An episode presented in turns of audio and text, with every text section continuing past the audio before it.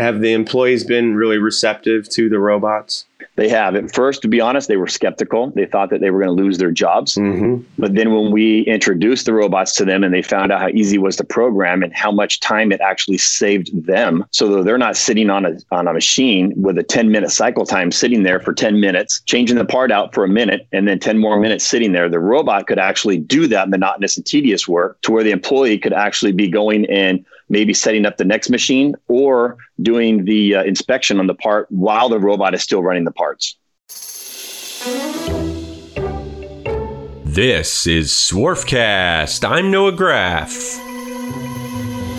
Today's guest on the show is Timo Lunsford, General Manager of Swiss Productions, a 25,000 square foot Swiss CNC shop in Ventura, California, that specializes in fluidic medical components. Recently, Swiss Productions introduced two seven axis collaborative robots to work in tandem with two of its Haas CNC mills. Timo says that the robots increase the production on each machine by the equivalent of 30 to 40 hours per week. As a used machine tool dealer specializing in high production equipment, I've encountered plenty of fire damaged machines. An average fire costs a business 300,000 to $500,000 and 6 to 8 weeks of lost production time. Installed on over 15,000 CNC machines, FireTrace protects shops running oil based coolants by automatically detecting and suppressing fires within seconds. FireTrace systems are safe for people and machines because they use clean agents that leave no residue. The systems are compatible with all major machinery brands and can be installed within a few hours. For more details, go to www.firetrace.com slash swarfcast. That's www.firetrace.com slash S-W-A-R-F-C-A-S-T. I am thrilled to be talking to Timo Lunsford, Vice President and General Manager of Swiss Productions in Ventura, California. Welcome to the show, Timo. Thank you for having me.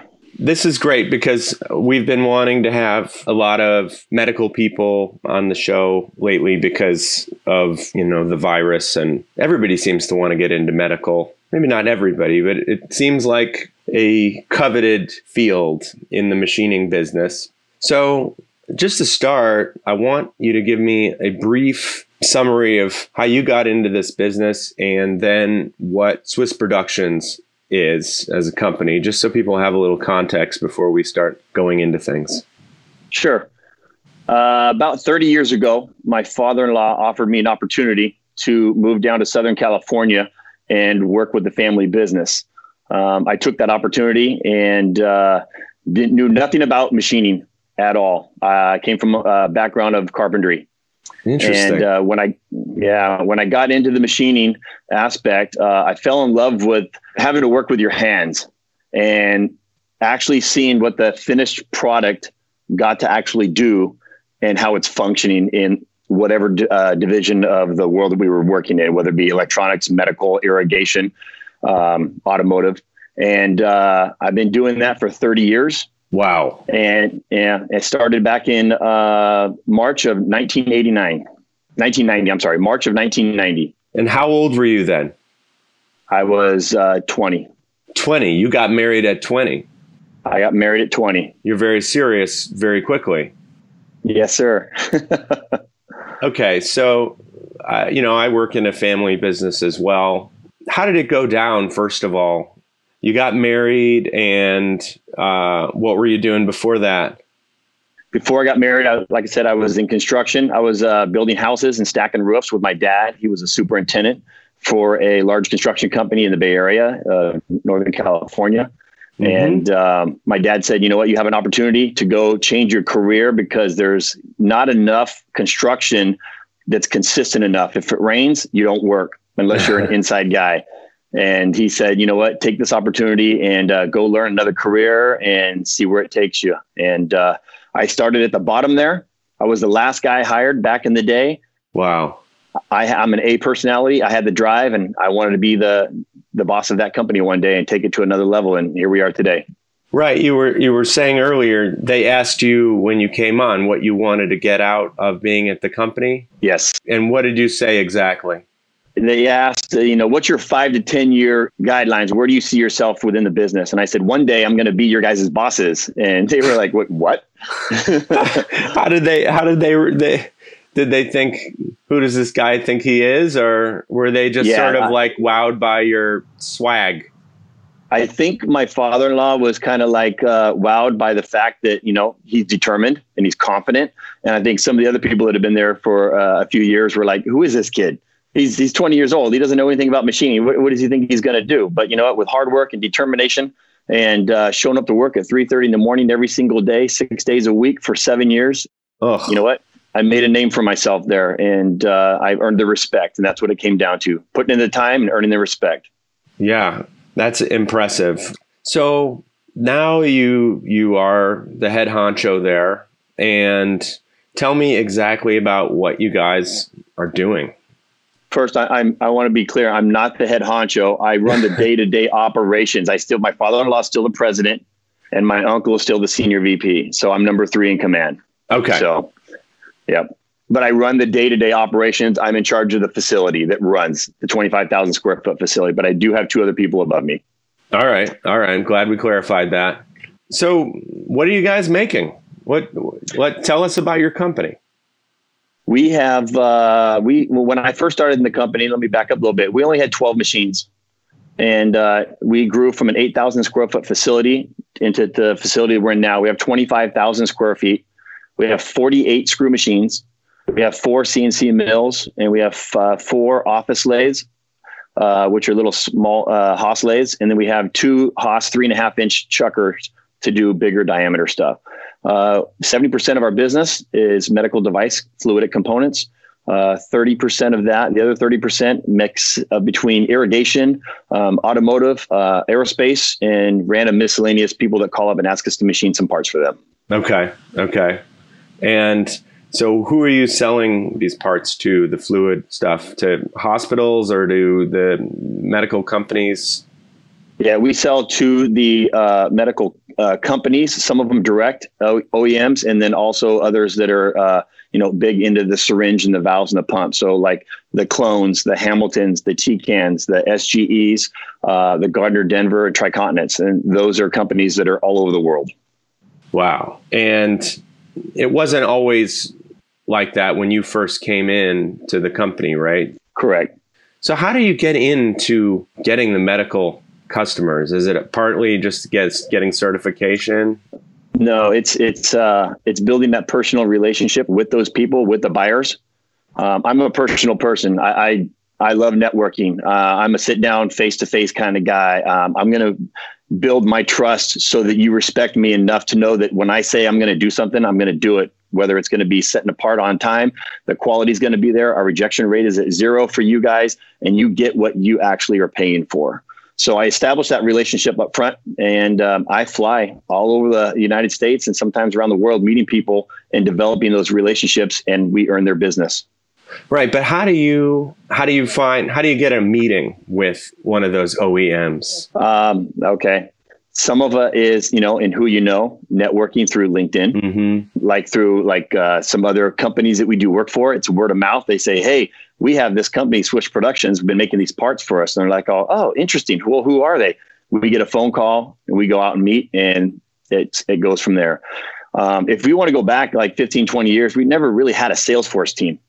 Right. Um, I took over sales almost 10 years ago and it brought in probably anywhere between 10 to 12 million dollars worth of new business in the last 10 years just doing the sales by myself. So do you work with a manufacturer's rep or are you the manufacturer's? I'm the rep. You're the rep. I see. Then you don't have to pay any rep. Exactly. Looking for a screw machine rotary transfer machine or cnc machine? Graff Pinkert's got you covered when you're buying any used machine, you're taking a risk. So it's important to buy from someone who knows their stuff and who is going to give you straight information about what you're buying. Graff Pinkert is a family owned firm that's been dedicated to selling great machine tools to the turn parts industry for 75 years. It specializes in the top multi spindle brands, including Index, Schutte, Gildemeister, Tornos, ZPS, Acme, and Wickman. They also sell a variety of other types of used equipment, such as CNC Swiss, CNC turning centers, and parts washers. Machine tools are complicated. If you're going to buy one, you should go to people who are knowledgeable and committed to the industry. Learn more at www.graffpinkert.com. That's www.graffpinkert.com. Okay, so the company has has grown quite a bit over time, and one thing that you guys are doing a lot of lately is automation. So lately, you have introduced uh, some cobots into the shop. Yes, we have two two cobots. And what brand of cobot did you buy? We went with Productive Robotics, the OB7s. Yeah, I I had never heard of them before you filled me in on that. So why did you choose that company of robots? Uh, we were looking at automation uh, a couple years ago, and we brought in three or four different types. Um, and what we did was we had them each come in do a perform a demo for us, and then we went back and analyzed which one is user friendly, which one is the easiest to set up, which one requires no programming, and which one had the seven axis compared to a five or a six axis. The Cobot OB7 Productive Robotics had all of those, and they checked every box, and we went with them. And so, why do you need the seventh axis? The seventh axis is sort of a unique thing, right? Or it's not that common among robots.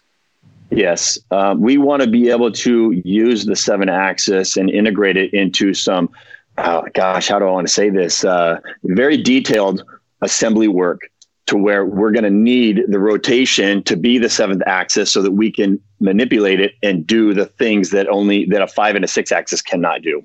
Yeah. And have the employees been really receptive to the robots?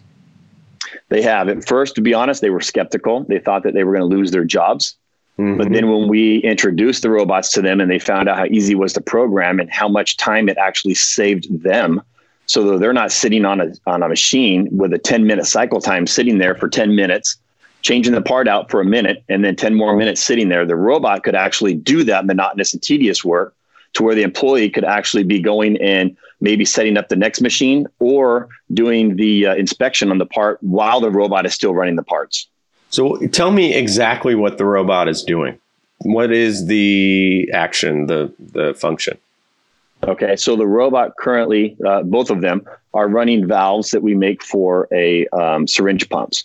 And what the robot does is it goes and it picks the valves up because we have a tray set up on the table and it holds maybe 100 or 200 valves at a time. We calculated what the cycle time is, and then on that table of tray, we figure out 20 hours worth of work, so it can run lights out. So it goes in, it picks the valve up, and then it goes and it'll open up the door. It will blow out the collet that's inside there. Mm-hmm. We added a, a blowout feature with an airline to it. Then it puts that part inside there. Then it opens up the collet on the other one, pulls that one out, drops it into the done bucket, closes the collet, closes the door, and hits the start button, and it start making the second part. Wow.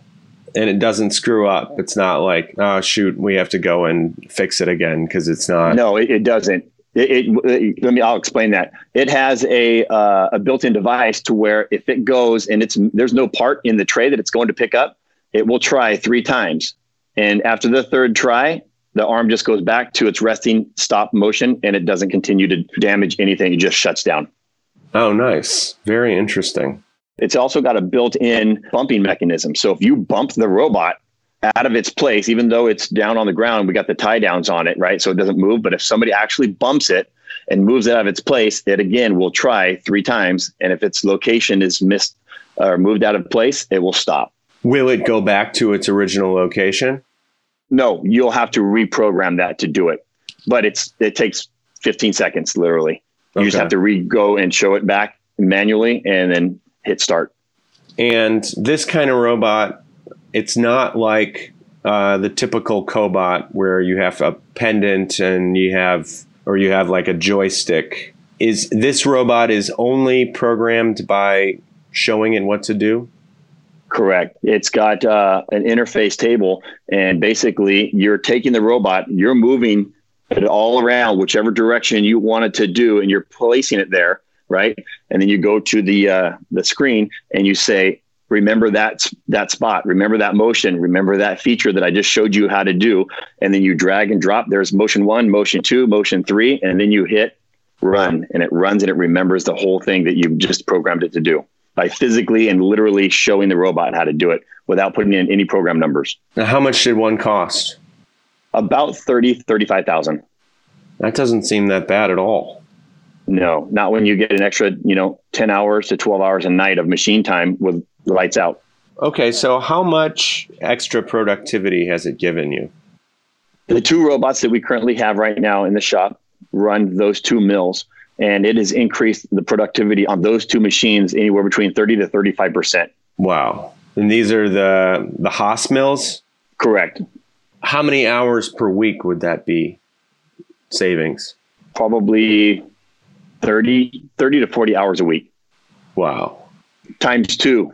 Ah, all right. That is pretty significant. You know, one thing I know that you are very cognizant of is time. You only have a four day work week at the company? Correct. We do. Want me, want me tell you why? Let me explain all that? Absolutely. Tell me. Yeah. So, about nine, ten years ago, we got together as uh, management and we started brainstorming of, you know, what can we do to give back to the people? The people are the company. Without the people, I don't have a job. My president doesn't have a job. My senior president doesn't have a job. So what can we do to give them? The one thing I started thinking about, you know, the most precious commodity is time. Absolutely.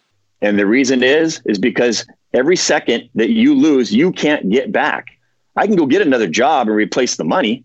I can't replace that second that I just lost. So how do we give our employees time with their family? That's when we started thinking automation. So by getting the automation going, it kept us to be able to have four 10 work weeks and give our employees three day weekends every single week with their families. That's pretty awesome. Do many people want to do overtime or can they work the fifth day of the week? They can. We have a skeleton crew that'll come in on a Friday, but for the most part, after you know you've uh, been doing 10 years of four day work weeks, they like their three day weekends. I would like a three day weekend like the holidays, Memorial Day on a Monday, we have a four day weekend. Fourth of July, if it's on a, a, Thursday, we have a four or five day weekend. You know, Thanksgiving, we have a four day weekend. But each day is 10 hours. It's a 10 hour day. Correct. It is 10 hours, 5 a.m. to 3.30 p.m. And is that, what are the hours you work? 5 a.m. to 3.30 p.m. 3.30. God. So you've only been doing that about eight years, 10 years? about eight to 10 years, we've been doing the 410s, correct. Before that, we were working 12 hours a day, five to six days a week. Wow. Two shifts. So now you only run one shift? No, we still run two shifts. We do run two shifts, but everybody works 410s. Very interesting. I mean, when you think about it, this whole five days a week, nine to five, whatever, you know, eight hour day, it's just some arbitrary thing that somebody came up with forever ago. I would agree. Work smarter, not harder. you know, everybody says we got to work five tens. We need those machine hours. We don't. If we're more efficient with the time that we actually have, then we're going to actually generate more money. We're going to make a more a higher profit. We've learned that over the years. It's been really good for us. Happier employees, they want to work, they'll work the whole time instead of, you know, five five tens or five eights sometimes on those last days, you know, or the last three or four hours of those days, you're not getting anything out of them. But they know that they get that three day work week every single week by adding that automation. Uh, it's it's been a big change for us. It's been a positive for the employees. Do you think you're going to hire more people in the near future?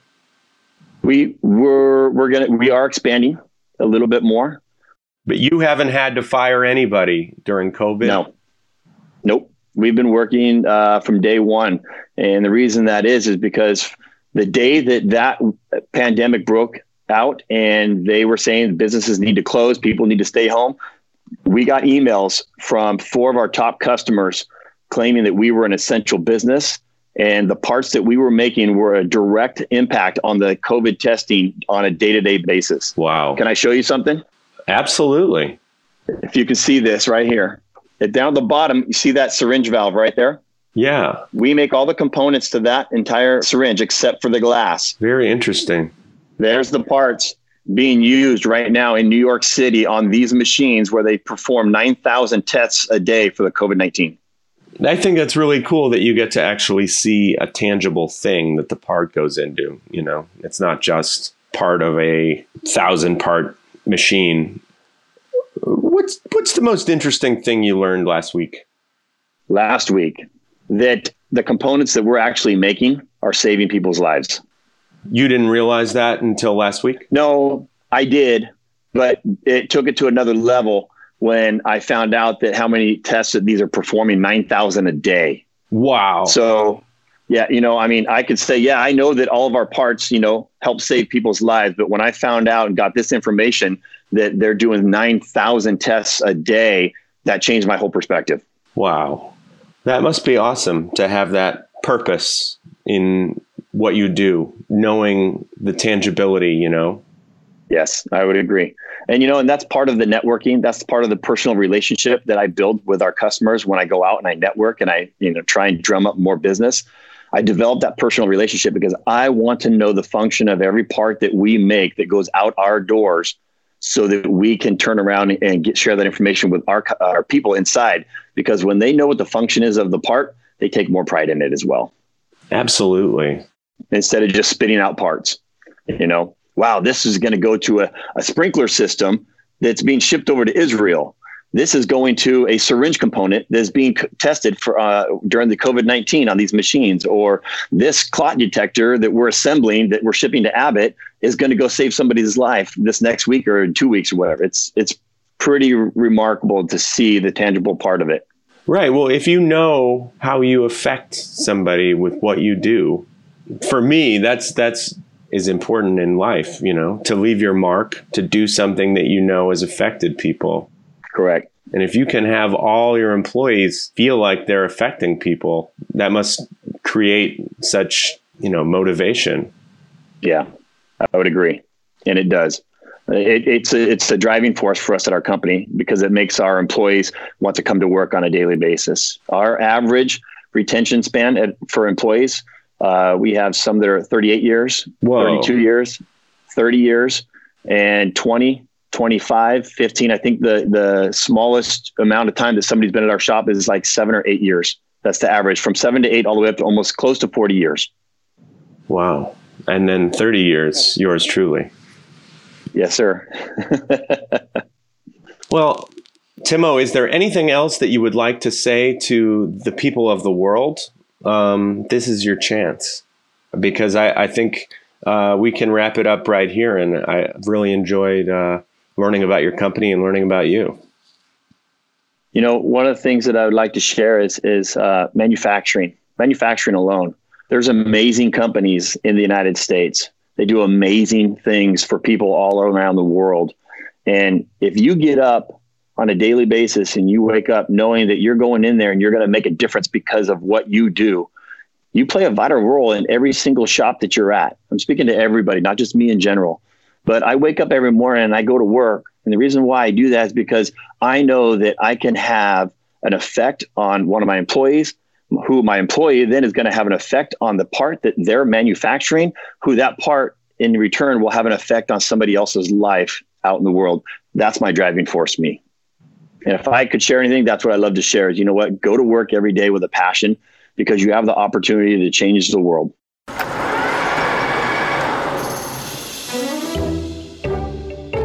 From today's machining world, this is a Swarfcast production. If you like this episode, please subscribe to the show and rate us on Apple Podcasts, Stitcher, or wherever you get your podcasts. Follow us on Facebook, Instagram, and today'smachiningworld.com to see extended video interviews and join our mailing list. I'm Noah Graff. My occasional co host is Lloyd Graff. Our audio engineer is Bill Steffi. Our managing editor is Ridgely Dunn. For information on advertising or to submit an idea for a future podcast, Follow the contact information on today'smachiningworld.com.